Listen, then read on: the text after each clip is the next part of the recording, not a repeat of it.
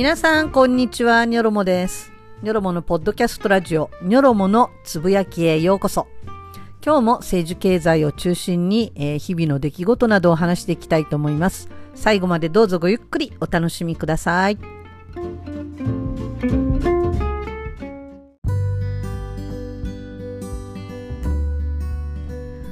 皆さん、こんにちは。ニョロモです。いかがお過ごしでしょうか、えー今日は2月の9日になりました。もうね、あのーえー12時またいで深夜、2月9日の早朝というのか、深夜というのか、どっちがいいんでしょうね。えー日が昇れば2月9日が元気に始まる、そういう時間になっています。えーっと、今日はまだいいんですけどね、2月10日、10日金曜日はまた関東地方雪だっていう予報が出てます。気をつけていきましょう。えーということでですね、えー今日は何を喋ろうかと思っているんですが、やっぱり、まあこれですよね。スシローペロペロ事件。これは皆さん、なんつうことが起きたかねっていうまあそういうイメージか、あるいはまたこれかよ、こういう話かよっていうイメージかね。えーまあどっちかだと思うんですけど、今回はだいぶ、えー以前と違って、えー騒動が大きくなっています。まあそんなことで、えーいろんな考え、いろんな意見が出始めていますね。スシローペロペロ事件。それから、えーと岸田首相の、えー育児支援子育て支援としてのリスキリングっていう聞き慣れない言葉これが出てきましたね。この話とかあとは同性婚について、えー新井、えー首相秘書官新井勝義さんっていうんですかね、えーこの人が首相秘書官になったばかりだったんですけれどもこの方は更迭されました。えー問題発言の翌日に更迭っていうねスピード感がありましたけれども、まあ、その話、えーそれから EXIT の兼近大樹くんね。髪の毛が赤い人ですけどもこの人が、えーフィリピンにいる、えーまあ、日本で強盗殺人を繰り返しいろんなところで行っているまあえーグループというか犯罪組織があるんですけれどもそれをフィリピンから遠隔でいろいろこう指示を出している、えー自称ルフィと名乗っているね、えーこの人との関係についていろいろなんか言われていることについてまあ兼近さん本人も動画で話したりしています。まあその辺の話とか。それからニュージーランドのねあのー2013年の同性婚えー結婚。あ、まあ、同性婚ですね、えこれの法案が通った時の、えまあ、議員さんこの人のスピーチが本当に素晴らしいということで日本では1000万回再生されてるそうです、まあ、いろんな形でねあのこの年っていうだけじゃなくていろいろこう同性婚とか LGBTQ とかそういう話題が出るたんびにですね、まあ、この人のスピーチが引っ張り出されて、えーなってるんですけども今回も岸田さんとかそれからこの荒井秘書官の、えーこの同性婚に対する発言このことが問題になってまた、あのーにわかにですね掘り起こされて、えー注目を浴びています。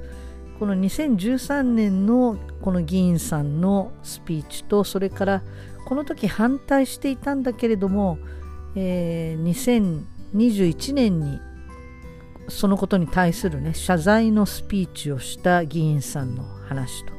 まあ、そこら辺の話をしていこうかなと思います、えーというわけで最後までごゆっくりお楽しみください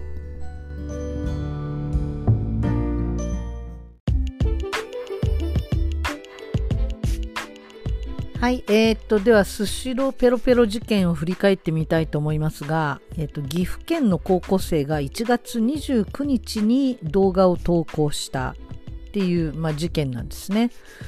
一番最初は TikTok で投稿したんですかね。あの、多分インスタグラムとかいろいろあの SNS は使っている子だと思うんですけど、今はもうアカウントがもう凍結というかもうなくなっちゃってるんだかあっていうことになってるので、まあ、それを見ることはできませんあの彼の前のアカウントを真似した偽アカがねなんか出来上がってるみたいですけどそれは偽物のようです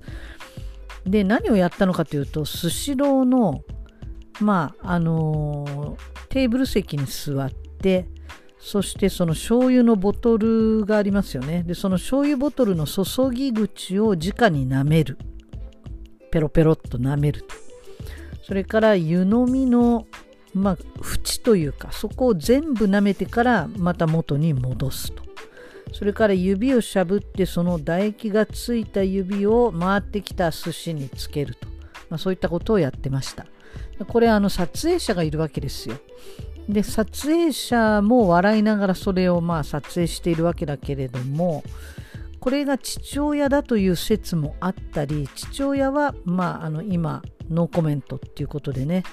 まあ、の弁護士とも相談していて今はノーコメントですっていうことで自分がやったとは言ってないですね実際問題は分かりません。えー、まあ、声はね若い感じだったんだけど、まあ、子供も若いし、まあ、父親だったのか友達だったのか、まあ、ここら辺もねあの、まあ後で分かることだと思いますけれども今現在は分かりません。えー、っとそういうの以外この彼以外にもねあの醤油ボトルから直飲みするやつとかあのもういろんなやついるんですね。例えば、えー、っと2月8日8日の日に、えー、ニュースで出てきたのは電子タバコね。電子タバコのそのもう買える買えるんですか？あれカートリッジをね。ちょっとどういうシステムになってるかわかんないんだけどそのカートリッジが、えーと、ガリのね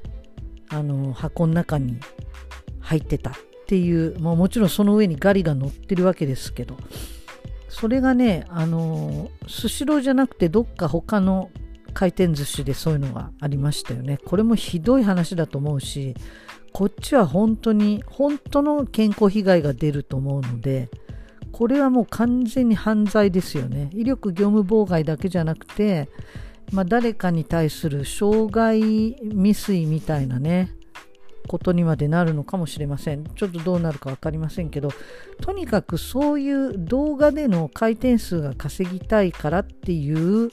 悪質ないたずら行為がもう後を絶ちませんね。まあ、今回のその、えー、そのタバコの電子タバコのカートリッジっていうのは、まあ、それを見ても別に誰も楽しいと思わないから再生回数上がると思わないけどでもなんだこれはって問題になれば、まあ、みんな見るから再生回数は上がるっていうのはあるかもしれません。でですね今回はえ、ー、と、スシローの会社ね、スシローを経営してる会社株式会社アキンドスシローっていうんですけど、えっ、ー、と、ここの親会社、えー、フードライフカンパニーズっていうところが、えー、まあ、本当の大元なんですけど、ここの、まあ、株価がこのニュースでガーンと下がって、まあ、時価総額で168億円下がったっていうことがね、結構あの、これ、ホリエモンが一番最初に言い出したんですかね。えー、時価総額が吹っ飛んだと。168億円、ホリエモンの言い方は170億円っていう言い方でしたけど、170億円吹っ飛んだと、一瞬にして。っていうことが、まあ、結構他の人もいろいろ引用して、もうすごい騒ぎになったわけです。まあ、ただ、株価っていうのは流動的なものなので、その日まあ、それだけの時価総額の分が吹っ飛んだとしてもその後また株価が戻れば、まあ、何も関係はないわけですけど、まあ、ただその人によってはねあの、まあ、どういう取引をやってるか分かりませんけどあのたまたまのそのタイミングで損をする人もいたかもしれません、まあ、ちょっとその辺は分かりませんけどね。結構あの V 字回復しちゃったので株価はだからまあ実実害というか実損というかそれはなあんまなかったんじゃないかなというふうにニョロモは思っています。で実際問題3000円ぐらいだったんですよあの事件の前は株価が。でこれがドーンと下がって2850円ぐらいになりました。で今いくらかというと3200円なんですよね。えー、つまりねあの事件前の株価よりももう急激に回復して、えー、事件前より今値段が高くなってます。ということはね時価総額増えちゃったっていう感じになっちゃったんですね。結果的にはこの事件のおかげで、えー、みんながドーンと下がったところで一生懸命買ってでいっぱい買いが入ったもんだから値上がりしたと。で、えー、今3200円ぐらいということなので、まあ、この時価総額うんぬんっていう部分はまあこれは問題ないと思います、まあ、会社の方もホクホクしてるかもしれません。ただやっぱこれ社会的にですね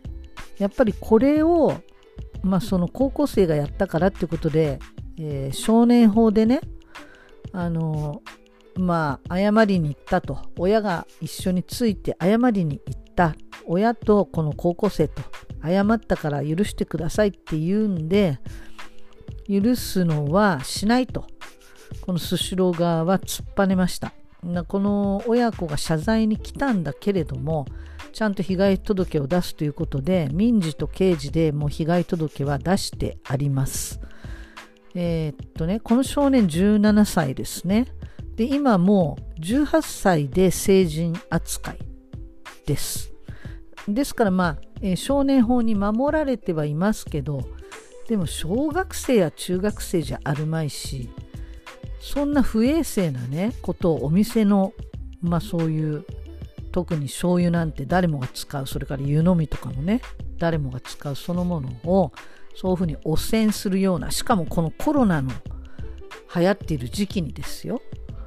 そういうことをやってでしかもその撮影しているその動画を見るともちろん本人は悪いことだって分かっているからこうこそこそと隠れてやってるわけじゃないですか。つまり本人は悪いことだと分かっててやってるわけですよ。そこに悪意があるわけですね。これごめんで済んでたら本当に高校生たちがみんなこんなこと繰り返してね。で再生回数上げて、まあ、その後、まあ、こうやって問題になればまあネットリンチみたいになってねいろんなもの全部さらされちゃってほんと人生台無しにするんだけれどもそこまでの想像力がないというか、まあ、今実際問題も彼の高校も特定されてますし、えー、本名も、えー、卒業アルバムの写真が出回っちゃってるので本名も分かってるしでこういうものをじゃあ誰が提供するのかって言ったら同級生ですよね。だ彼の友達がこういうネタをどんどんネット上に上げてるってことです。もうこれは本当にね怖いことだなと思うんだよね。本来その友達であるはずの人たちが、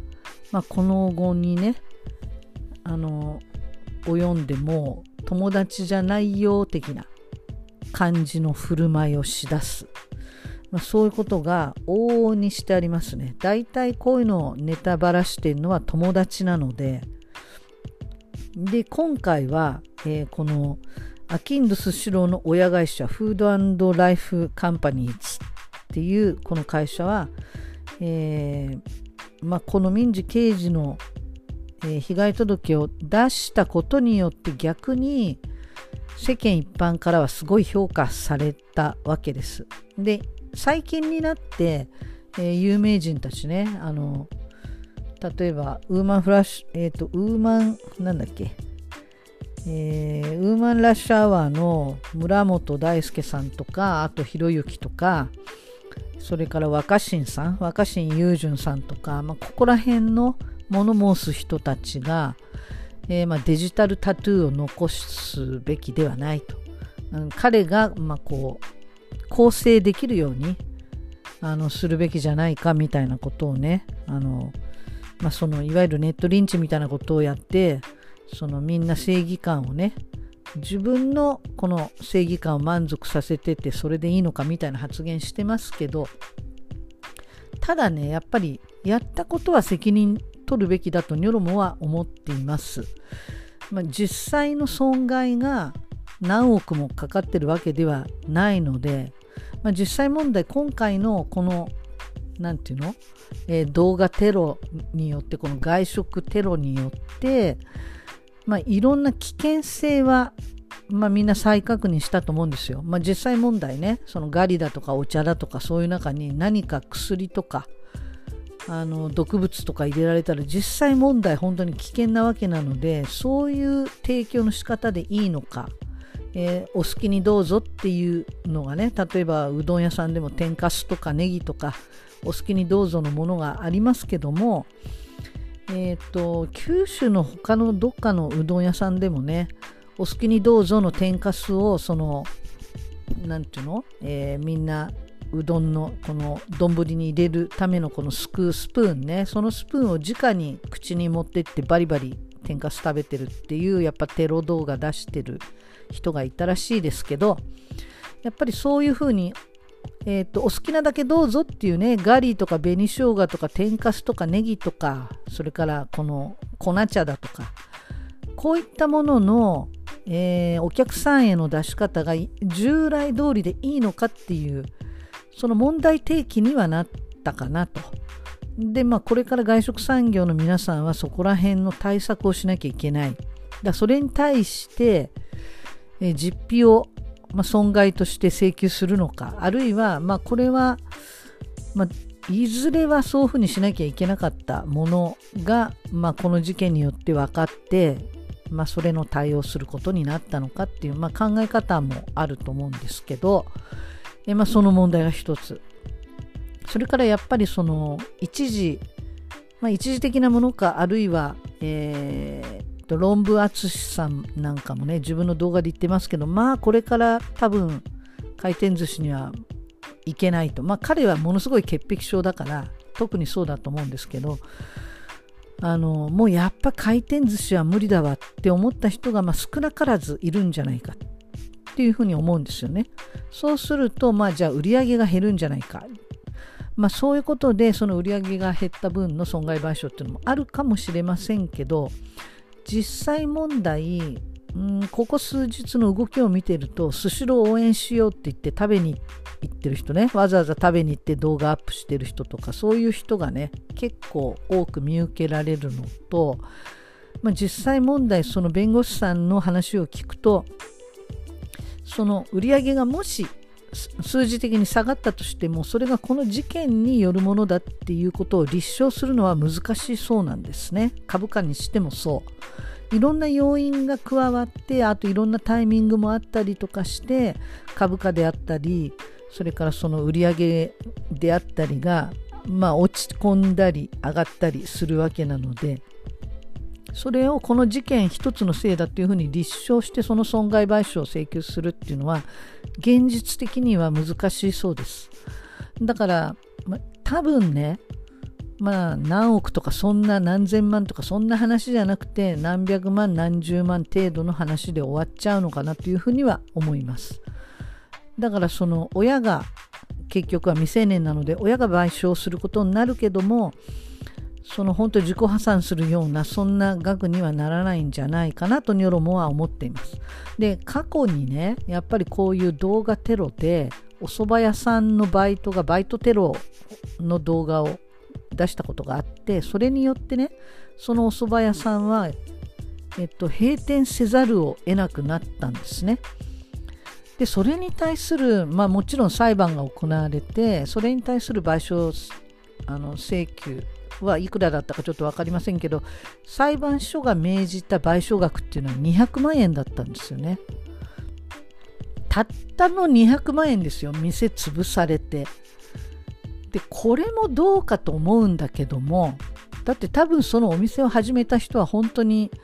もう人生の中でもうそれってチャレンジじゃないですか。借金して店を出すわけだから。でここで自分はこの蕎麦屋にかけようと思って夢を実現しようと思ってやったことが潰されてたった200万円っていうのもね日本だからなのか本当にちょっとひどすぎるなと思うんですけど店潰されて200万円なのでこのスシローのこの件に、えー、のことを考えると株価は逆に上がっちゃったと。それから結構応援しますって言って客足そんなに遠のいてないかなっていうのもあったりしてうーんだから損害がそんなに結局は出なかったのかなっていうそんな風にも見えてきました、実際問題は。でも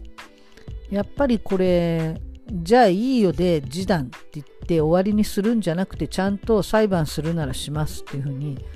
まあ、けあの刑事事件ってことはま警察にもねあの厄介になるっていうか別に前科者になるとかそういう話それそこまでの大げさな話じゃないんだけれども結局は示談になれば、まあ、前科っていうふうにはならないわけだけどでもやっぱりここ厳しくちゃんとあの謝って済むことじゃないから許しませんっていう態度を取ったこの会社はやっぱり、まあ、評価していいんじゃないかなとニョロモは思っています。結構ねだからこの若新雄純さんとかね、えー、誰だって人生でミスはするでしょみたいなことに言ってるけどミスじゃないからね悪いと分かってやってるし悪いと分かってやってるってことは悪意があるんですよそこに。だからこれをやっぱり、まあ、若気の至りだからねっていうふうにして許すっていうことはこのウーマンラッシュアワーの村本さんも言ってるけど醤油差しよりも大切なのはこの子の未来この子のお母さんや家族の心。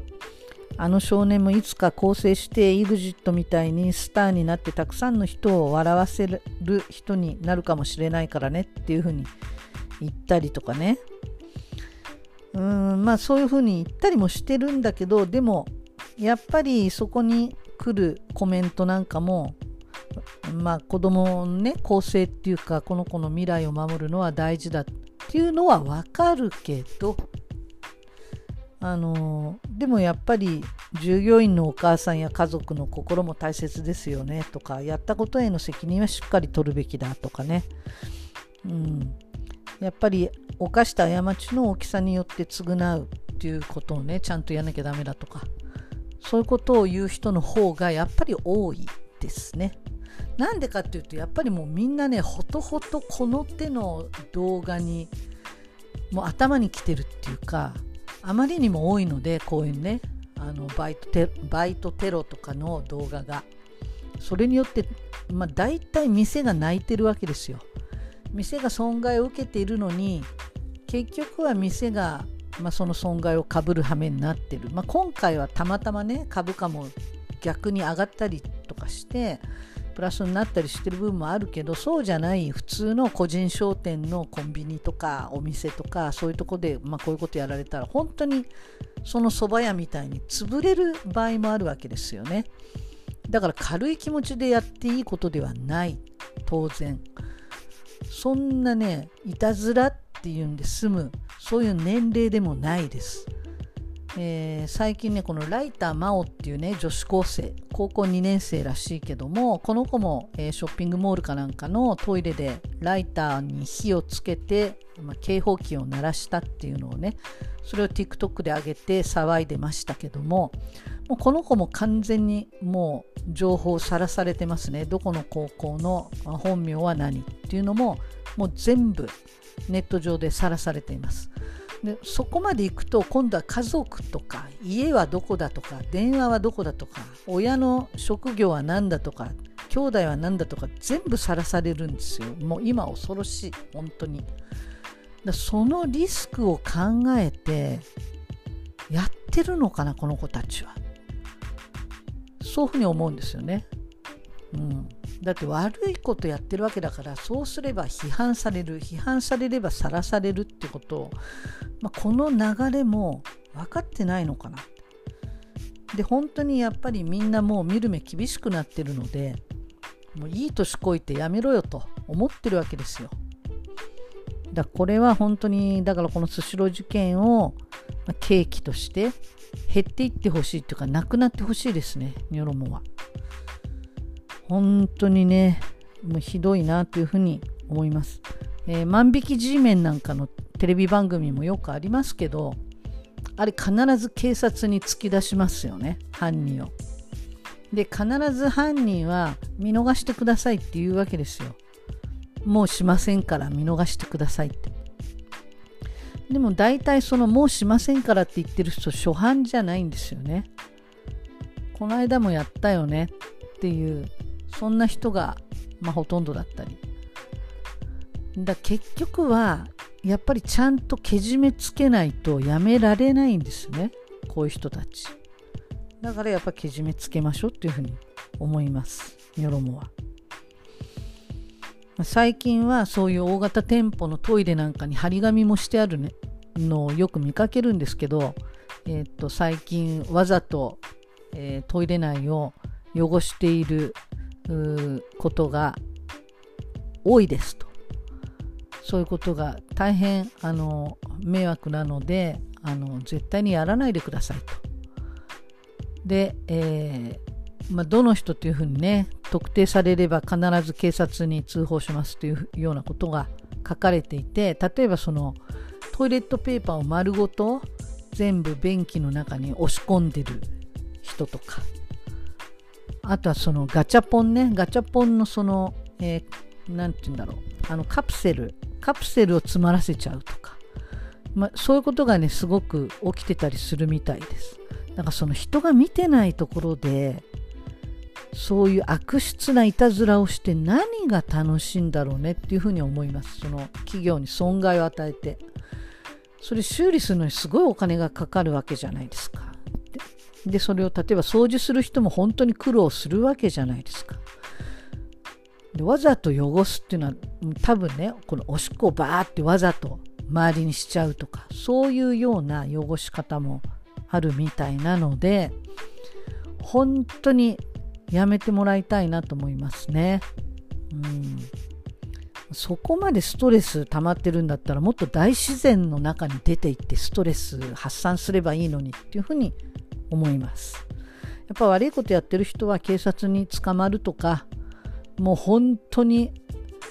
ドキッとするような結末を迎えないと自分でもやめられないのかもしれませんだからこそやっぱりけじめは大事かなというふうに思いますニョロムはねだからアメリカみたいにこういう子にあのこういう子にどんな罰を与えるかっていったらその親がしゃあのなていうのかな損害賠償を払うっていうだけでは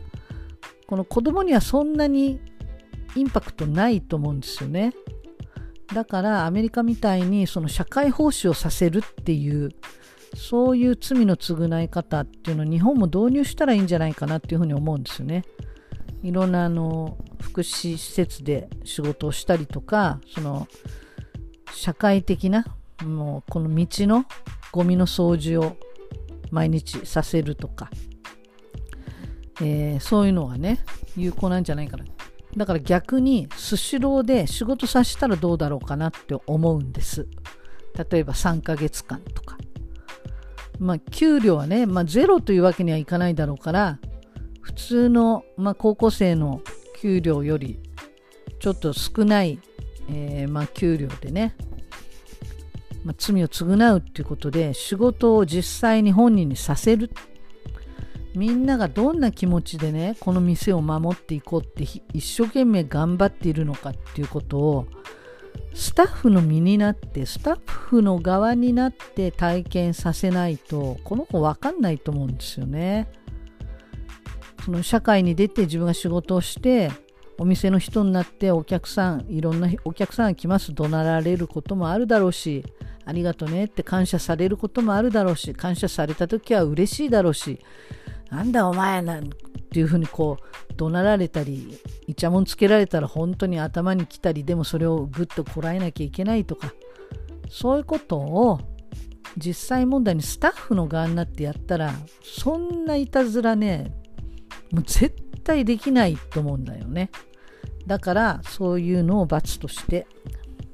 この子にはあの、まあ、与えたらいいんじゃないかなというふうに思いました。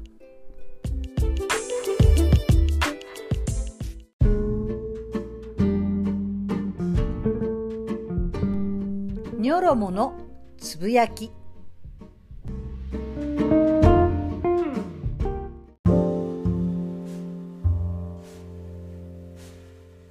はい、えー、というわけで、スシローペロペロ事件をちょっと長く喋りすぎたんで、あんまりもう時間が残っていないというか、もうスシローペロペロだけでね、24分も喋っちゃいました。すいません。えー、まあ要するに、武勇伝にさせちゃダメってことですよ。ねあの後悔する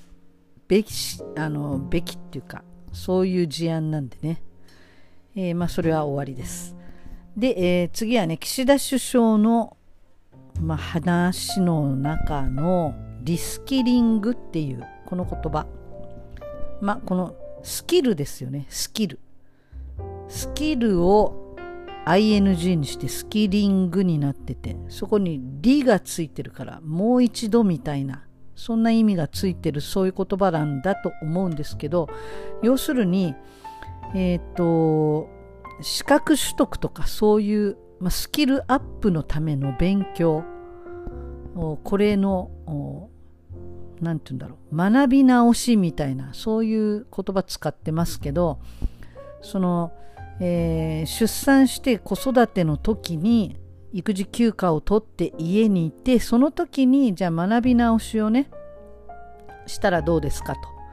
その育児しているその期間にスキルアップしてで復活した時に、まあ、復職した時に、まあ、それを生かすっていうことに、えー、すれば、まあ、仕事しながらのその勉強より、まあ、まとまった時間が、まあ、家にいて取れるからいいんじゃないのっていうことの支援っていうそんなイメージであの、まあ、政府は言ってるんだと思うんですけどこれが5年間で1兆円っていうねあの予算がついたそうです。で、まあ、出産育児を経験した方あ人たちならね誰でもわかると思うんですけどアホかと。誰もが思うと思うんです。子供生まれて夜寝る間もないんですよ。3時間おきに。まあちゃんと寝てくれる子もいるけど中には。だけどまあ大抵3時間おきにちゃんとお腹が空いてギャーと泣くわけですよね。でおっぱいあげてでおむつ替えてみたいな。そんな感じでずっと過ぎるわけです。で出産ってものすごい体のダメージ大きくてまあ若いから気づかないけど相当なダメージあるわけですよね。命がけで産むわけだから。でそれが回復していくのに、まあ、1ヶ月はじっととにかく家で、まあ、養生しなさいよっていうのが日本ですよね。海外は割ともうすぐもうすぐもう病院は退院しちゃって家でもガチャガチャ動いてるっていうのは海外の人たちだけど日本は大体もう薄皮を剥がすように少しずつ少しずつ、まあ、体が治っていく。そのために、まあ、大体は、えーまあ、実家で産んで自分の親にいろいろやってもらって家事とかね自分がやらないで済むようにして赤ちゃんとだけ向き合って体をこうだんだん元に戻していくっていうのが、まあ、まあこういうの全部ひっくるめて産後の日立ちがうんぬんなんていう言葉がありますけど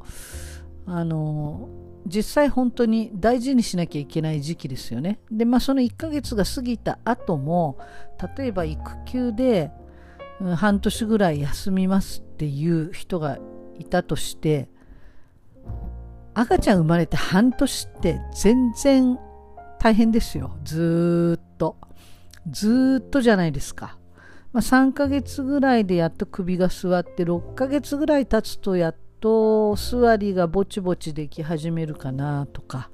いう感じで離乳食もちょっとずつ始まるかなぐらいの感じで、まあ、それだって目は離せないですよね全然じっとしてないしもうその頃になると動きもあるし、まあ、そんな時にリスキリング？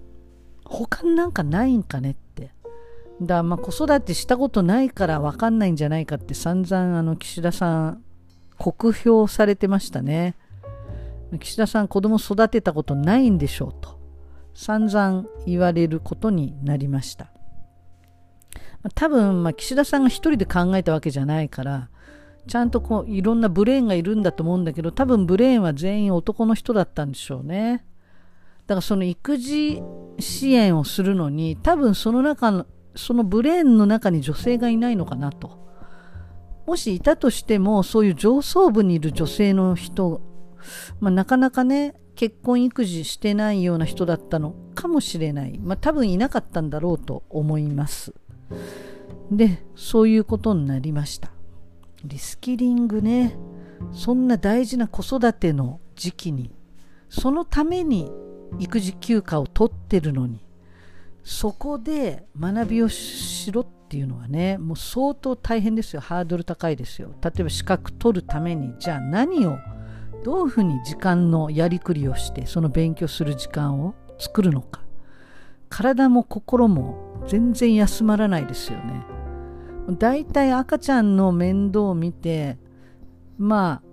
1ヶ月過ぎれば家事とかもいろいろやるし例えばその子が1人目じゃなくて2人目3人目だった場合は、まあ、1ヶ月ももちろん全然ゆっくりできないですよね。まあ、子供は全然待ってくれませんからお母さんはまやることだらけになるわけですよね。そんな中でどうやって学び直しをするのかっていうのはもうこれは本当に育児してない人の発想なんだなと思いました。えー、まああとはその育児っていうものは軽く考えてるとか育児の時間とかその家事をやる時間子供に向き合う時間を軽んじて考えているのかそういうふうにまあ思われても仕方がないのかなというふうに思いますね。それだったら本当にもうこの育休の時間はゆっくりもう本当に家庭と子供に向き合ってもうそのお母さんにシフトしてですねもう本当に豊かな時間もう子供が小さい赤ちゃんが赤ちゃんでいる時間子供が子供でいる時間っていうのは本当に短いですあっという間にもうそうではなくなってしまう大人になってしまうだからこそもう後戻りできないその時の時間を本当に満喫しないともったいないですよね。それをさせてくれなくちゃ意味がないのに学び直せっていうのは本当にもう聞いただけで腹が立ちました。それから、まあ、この新井勝義首相秘書官の更迭っていう問題もありましたね岸田さん。でこれ何が揉めたのかというと、えー、同性婚の問題、えー、普通はまあ異性なわけですね。男性と女性その結婚ということだけど、まあ、LGBTQ の問題とかもいろいろありますので男性同士女性同士あるいは、えー、トランスジェンダーの人とか、えー、ままあ、本当に男性女性だけじゃないいろんな性がもう今はいっぱいあって、まあ、そんな中でやっぱり統一教会系の考え方はこれらみんなまあ何て言うのかな異端というか、まあ、自分たちが異端のくせに異端っていうイメージなんだと思うんです、まあ、異質なもの自分たちが相入れないものっていうふうに定義してると思うんですね。でその考えがものすごく色濃く出ていてこの新井秘書官の言った言葉これが、えー、各マスコミの前でオフレコですっていうふうにしてまあ喋ったことらしいんですけど、まあ、それを毎日新聞がすっぱ抜いて他の新聞社もみんな後に続いたわけですね。でそれをなんか辛坊二郎がオフレコって言ったのにそういうルール違反をしていてそとんでもないなんていうふうに批判してましたけどこんなこと言ったんだったらこれオフレコで本当にオフレコにしてたらバカですよね。何を言ったかちょっと言ってみたいと思いますけどもえー、人権や価値観は尊重するが同性婚を認めたら国を捨てる人が出てくる。出てきますかね。同性婚できないから国を出る人はいるかもしれませんけどその逆はないでしょ。それから同性婚なんか導入したら国を捨てる人も出てくる、まあ、この後に、えー、首相秘書官首相秘書官室全員に聞いても同じことを言っていた。まあ、聞いてないと思いますよ、多分。かなり話持ってると思いますよ。後で、あの、オフレコじゃない記者会見の時にこの新井さんは、いや、そういうふうに、まあ、自分と同じぐらいの年代の人たちだから、そうだろうと予想してそう言ったっていうふうにね、言ってますから。この時はみんなに聞いたけど同じことを言っていたっていうふうに断言してるけどまあこれ嘘だったってことですよね。聞いてないってことを後で自分で言ってます。それから僕だって見るのも嫌だ。隣に住んでいるのも嫌だというふうに言ってました、まあ、それそれあなたの個人的な見解ですよね。それあなたの意見ですよねってひろゆきなら言うんだろうけどだから何っていう話ですよね。その個人的なその好き嫌い言われてもっていう感じ？なんだろうこの日本人の家庭はこうあるべき男女間はこうあるべきっていうものすごい凝り固まった意識っていうのが、まあ、ここでも出てきました。で G7 の国の中で同性婚を認めていない国は日本だけです、えー、それからこのなんだ LGBTQ への差別をなくそうっていうようなことをね法律として定めてないのも日本だけですね、えー、それから夫婦別姓これを認めてないのも日本だけです。大体夫婦が夫のせいになる、まあ、どちらか一方のせいになるっていうのは、まあ、ほとんどが夫のせいになるわけなんですけどこれはこの日本の伝統だとか文化だみたいに言ってるアホがいっぱいいるけど明治時代からですんでそんなことやってんのは。それなので全くそんなのもお話にならない。日本だけがそれをやり続けてるんですよね。でこの間のマイケル・サンデルハーバード大教授の、えー、番組テレビでやってました。あの白熱教室。でこれでやっぱりこの、えー、ジェンダー平等についての、えー、いろんな話を、えハーバード大学東大慶応大学それから、え上海の福丹大学これらの大学の学生たちがいろいろ議論をしたんですけど、え、その中でそのあなたたちの国は男女のこの差別がはっきりとあると思うかっていう、まあ、そういう質問をサンデル教授がした時にハーバード大学は6人いたんですけど6人全員が手を挙げました、えー、日本も6人いて全員が手を挙げました。で上海の福丹大学は誰一人手を挙げませんでした、えー、こちら4人だったんですけどね誰も手を挙げませんでした。で、えー、なんでじゃあ手を挙げなかったのかっていうふうに聞いたら、まあ、一人の女性が答えたのは、えー、中国では、えー、男女別にねあの男女が同じ仕事をした場合同一労働同一賃金っていうのが徹底していると。それから結婚しても、えー、女性は男性の性に変える必要はない夫婦別姓である。だから差別は存在しないっていうふうに答えてました。やっぱこの性を変えるっていうことこのことはやっぱりすごい大きなことですよね。これ女性にとっては、まあ、男の人は自分は変えないから分かんないと思うんだけど性を変えるってすごいやっぱり大きなことなんですよ。だこれもねその同性婚もそうだし夫婦別姓もそうなんだけどそれを法律で認めたところで誰が困るんでしょうか？誰も困んないですよね。だから、まあ、このニュージーランドの、えー、と今すごいまたね掘り起こされて、えー、いろんなところで動画が出てますけども、えー、ウィリアムソン議員っていう方のねスピーチが本当に素晴らしいんですよね。これ2013年のニュージーランドの、えー、同性婚を認める法案を決める時の、まあ、その時のスピーチですけどやっぱり反対派がいっぱいいるわけです。まあ、ニュージーランドもねキリスト教の方たちとがカトリックの人たちなのかなあのプロテスタントはあの LGBTQ のトランスジェンダーの牧師もいたりしますので、まあ、そこら辺はカトリックよりはまあちょっと進歩してるって言い方はおかしいんだけどもまあ度量が広いのかなというふうに思うんですが、えやっぱりものすごい反対する人たちがいてそれやっぱり異質なものとして見て、まあ、不愉快であるとかこんなこと決めたら大変なことになるぞと言ってる人が日本のようにねいっぱいいたみたいです。でも、まあ、実際問題そういう同性婚をしている議員さんもいたりしているので、まあ、その人たちが中心になってこれを法案としてちゃんと国が認めるようにしようと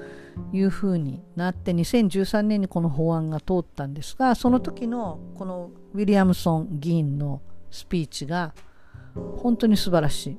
これぜひあのググって調べてあのまあリンク貼っときますかねあの説明文のところに聞いてほしいんですけれども、まあ、この法律を認めたからといって何が起こるわけでもない。ね、あなたが何か攻撃されるわけでもないし家のローンが上がるわけでもないしねあの体中に発疹ができるわけでも布団の中からカエルが飛び出てくるわけでもないっていうなんか面白いこうユーモアたっぷりで話してるんだけどこの法案が何をするかっていうとただ愛し合う2人が結婚するっていうことを認めるっていう、まあ、ただそれだけの法案なんだと。だから大ごとにするべきじゃないと。この法案を通したからといってその人たちはすごくハッピーになるだけだし私たちは明日もまた同じように日が昇って同じ日が続くんだと。何も変わらないんだと。だからこの法案は通すべきでしょっていうそういう話をしてましたね。で最後に締めくくりがやっぱりこのキリスト教の、まあ、国ですから最後の締めくくりは、えー、旧約聖書新明記というねまああの旧約聖書の中の、えー新明記というものがあるんですけどその中の一室あの一あれ第何章だったかな？一節を取って恐るるなかれっていうその一言。これを言ってこのスピーチを終えていました。まあいろんなねあの本当反対する人はいろんなこと言ってきますけれども何も変わらないし関係ない人には当事者がハッピーになるだけのことなんですよね。これは大変なことになる大変なことになるって言ってたけども10年経ってニュージーランドで別に大変なこと起こってないんですよね。だから日本もやっぱりもっとちゃんとこの世界を見て、えー、日本の国が変わってしまうとか騒いでいるけども変えるべきだったら変えた方がいいんじゃないですかね。変わっても構わないと思うんですけれどもどうでしょうか皆さん。えー、ということで、えー、っと他にもいろいろあったんですけど例えば宮台真司さんのね切りつけた犯人が自殺していたとか、えー、EXIT 兼近さんの話とか、えー、ちょっとこれはまた次回に回したいと思います、えー、今日はこれで終わります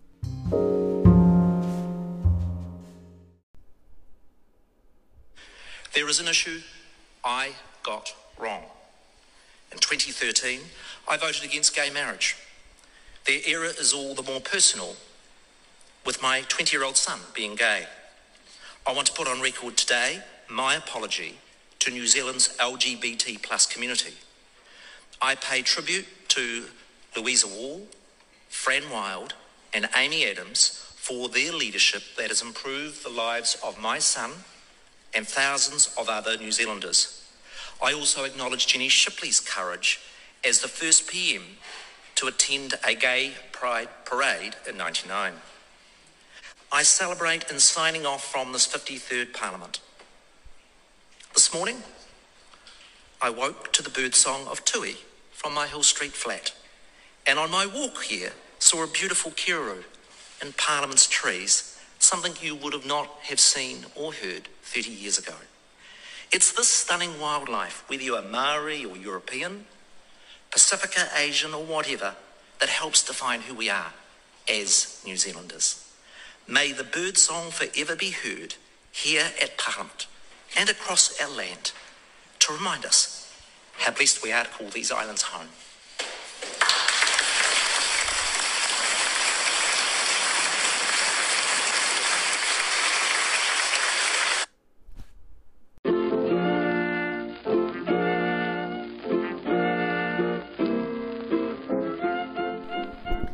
えっと、今お聞きいただいたのは2021年の第53回ニュージーランドの、えー、まあ、議会ですね。ここで引退を表明したニック・スミスさんっていう議員さんの、まあ、演説の中の、えー、一コマなんですけれどもなんかニュージーランドはねその議員さん辞める時に懺悔じゃないけど自分が議員時代にやってきたいろんな後悔であったり、まあ、間違ってたなっていうようなことはね、まあ、洗いざらいちゃんと話してやめていくようななんかそんな習わしみたいのがあるようなんですがこの方は2013年のその同性婚の法案の時に最後まで反対していた議員さんなんですね。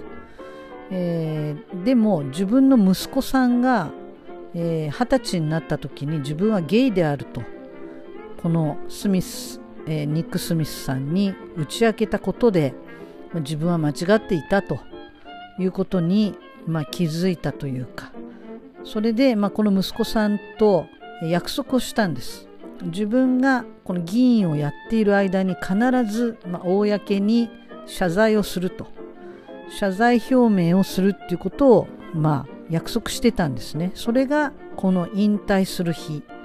この日になりました。でさっきの言葉どんなこと言っていたかというと、えー、私はこの政治家人生で最大の誤りを犯しています。2013年のことです。私は同性婚法案に反対票を投じました。その誤りは個人的なものになりました。私の二十歳の息子がゲイだったんです。自分は今日議事録に、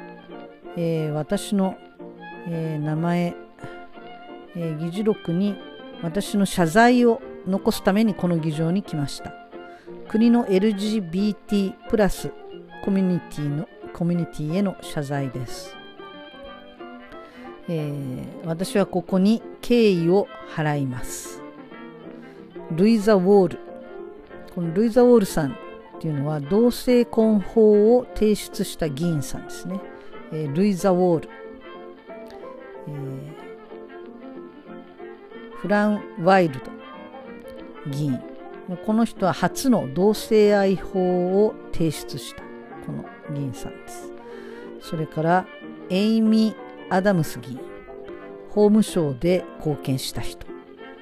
えー、この3人あなた方のリーダーシップは私の息子そしてこの国の幾千の人々の、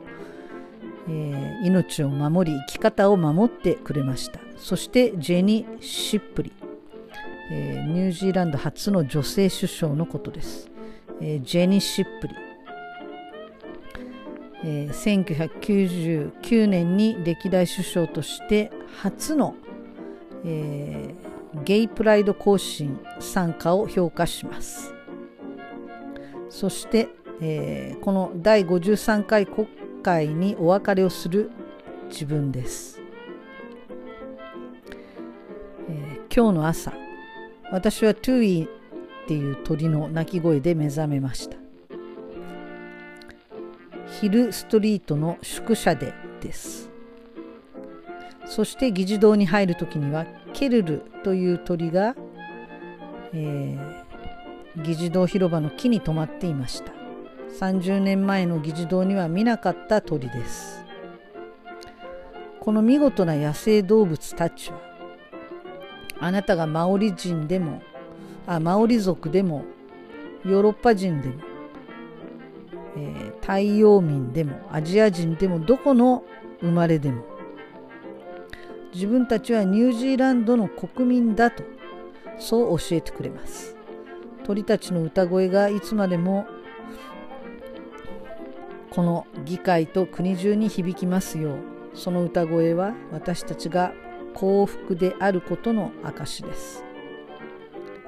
この美しい島国をホームと呼べることをあ幸運ですね。幸福じゃなくて幸運である印です。でこの、え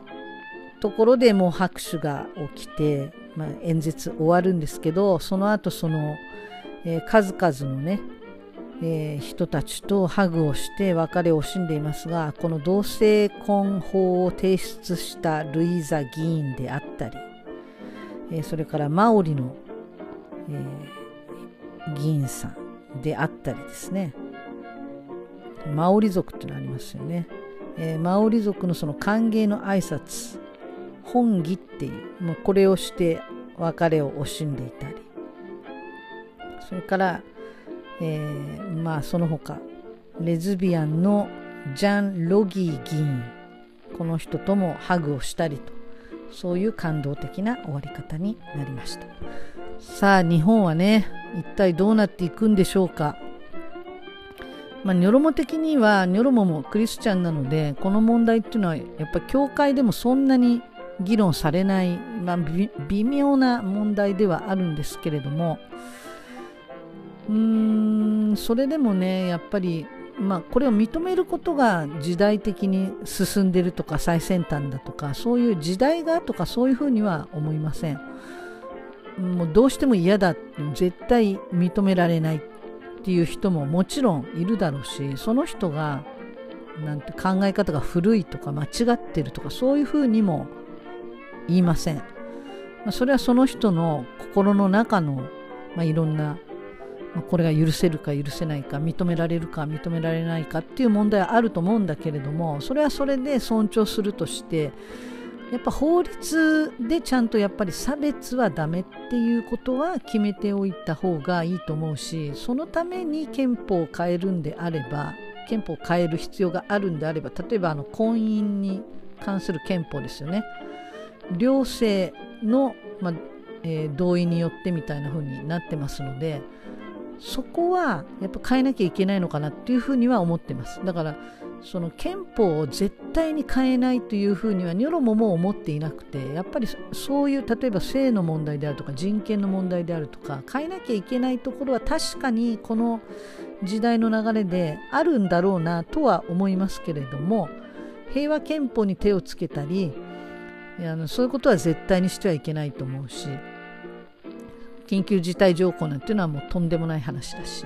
というふうに思っています。えー、日本ではねこの同性婚とそれから、えー、夫婦別姓の別姓の問題ねごめんなさい今日あんまり口が回ってないんですけどこれがどうなっていくのかこれはもうしっかり見守っていきたいと思います。えー、というわけで、えまた続きは次回ということでまたお会いしましょう。バイバイ。